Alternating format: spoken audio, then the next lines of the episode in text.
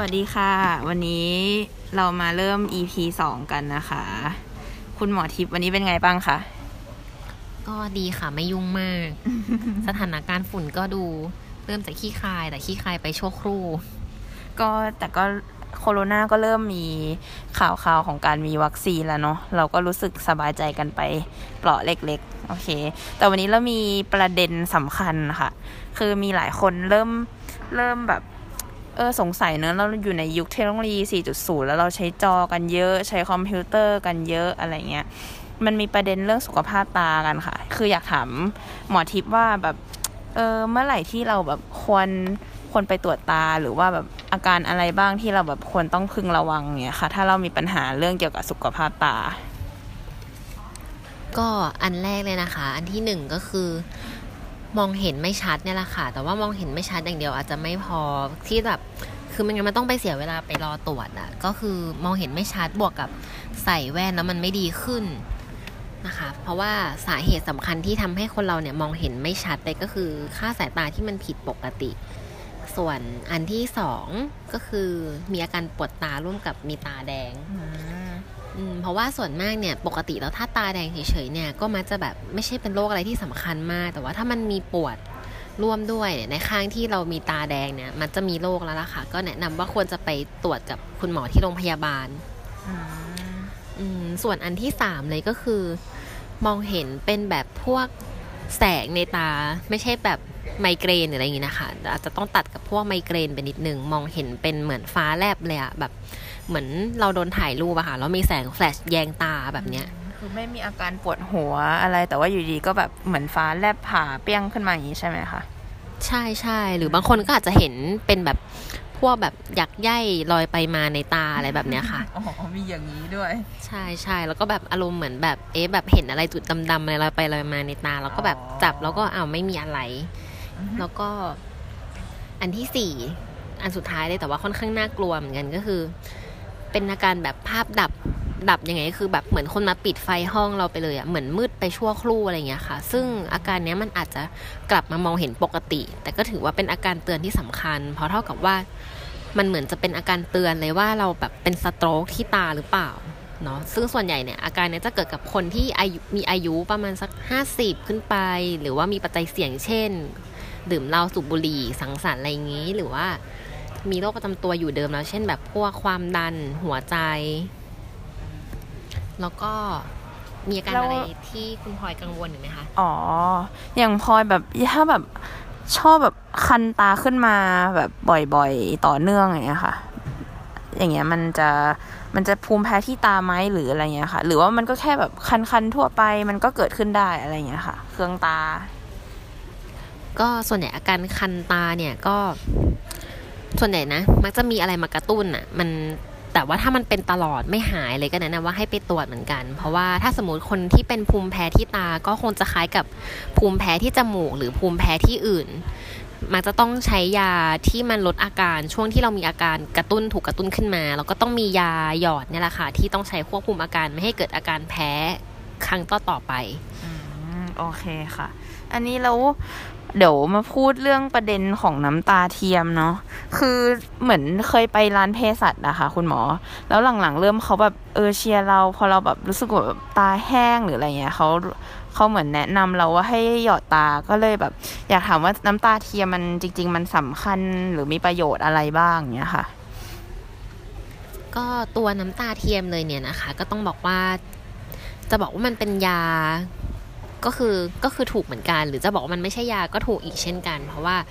ยาเนี่ยแปลว่าใช้สำหรับคนที่มีโรคเนาะอย่างคนไข้ที่เป็นโรคตาแห้ง ซึ่งโรคตาแห้งเนี่ยก็ต้องได้รับการวินิจฉัยโดยจักษุแพทย์ ส่วนถ้าประเด็นที่ว่าน้ำตาเทียมเนี่ยไม่ใช่ยาก็คือประโยชน์ของมันเนี่ยคือมีสองอย่างอะค่ะที่ที่คิดที่คิดว่ามันใช่เลยก็คือหนึ่งคือบรรเทาอาการระคายเคืองตา คือตาเนี่ยมันก็เป็นอวัยวะอย่างหนึ่ง มันย่อมเกิดอาการแบบเหนื่อยล้าไม่สบายอะไรแบบนี้ได้เหมือนกัน ก็มักจะมีอาการระคายเคืองตา แสบตา หรืออันที่สองคือเมื่อมีฝุ่นเข้าตาเนี่ยอยากจะแนะนำให้คุณผู้ฟังทุกคนเนี่ยคือใช้เป็นตัวน้ำตาเทียมเนี่ยใช้ชำระล้างตาหรือชำระล้างฝุ่นที่เราสงสัย คือไม่ควรไปลืมตาในน้ำประปา เนื่องจากว่าจะทำให้มีสิ่งแปลกปลอมอื่นๆเนี่ยเข้าไปในตา แล้วอย่างแล้วก็มันไม่ใช่ว่าน้ำประปาเนี่ยเออคือถึงจะบอกว่าสะอาดดื่มได้ แต่มันไม่ได้ไว้ใช้สำหรับแบบมาสัมเออมาสัมผัสกับพวกเยื่อบุต่างๆ ของร่างกายอะค่ะคือห้ามลืมตาในน้ำประปา อันนี้จะต้อง แบบสร้างกรอบความคิดใหม่นิดนึง ฉะนั้นน้ำตาเทียมเนี่ยมีประโยชน์คือหนึ่งบรรเทาการระคายเคืองตาหรือแสบตา ก็แนะนำให้ใช้น้ำตาเทียมเนี่ยหยอด อันที่สองคือสมมติถ้าซื้อมาแบบที่มันเป็นเออแท่งๆนะคะแท่งเล็กๆเนี่ยสามารถแบบบีบเพื่อล้างตาไปได้เลย แล้วก็ส่วนไอตัวที่มันเป็นพวกออฟตาอะไรที่มันเป็นอยู่ในถ้วยอะเทน้ำยาลงไป แล้วก็ล้างตาเนี่ยก็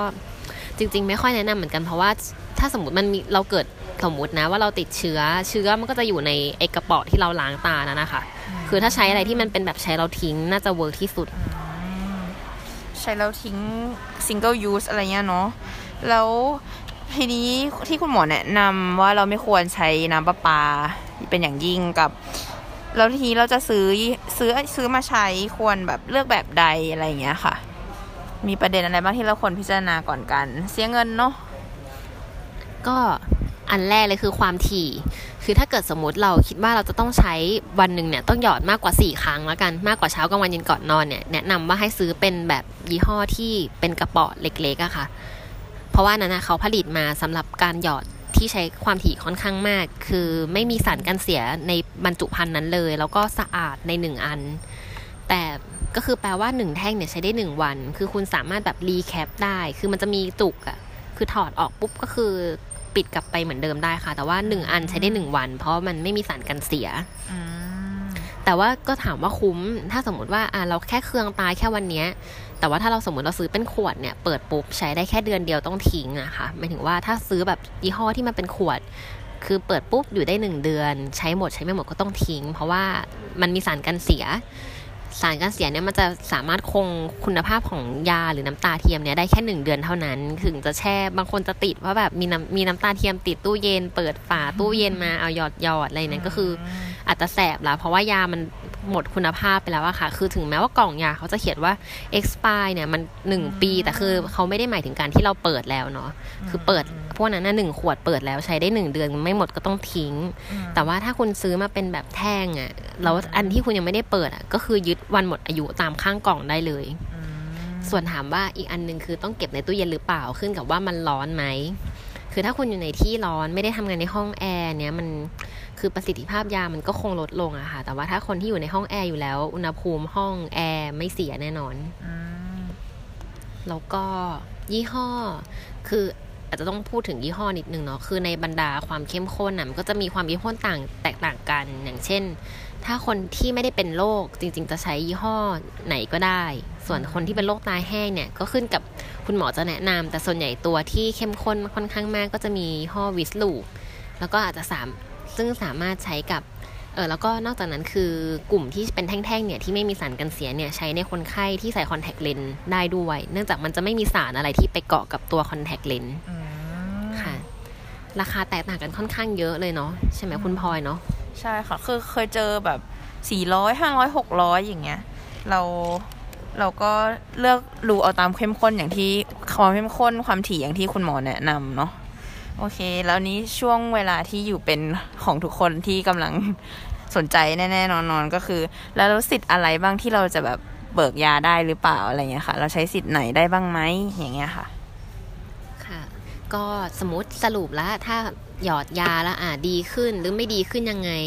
แล้วสงสัยว่าตัวเองเป็นโรคตาแห้งหรือเปล่าเนี่ยก็คงต้องวินิจฉัยด้วยคุณหมอเนาะเพราะว่า อาจจะต้องตรวจประกอบกันหลาย ๆ อย่างค่ะ ตรวจว่ากระจกตาเนี่ยมีสุขภาพที่ดีหรือเปล่าเนี่ยต้องไปตรวจที่โรงพยาบาล ถ้าคุณหมอวินิจฉัยแล้วว่าเป็นตาแห้ง อันนี้ก็สามารถ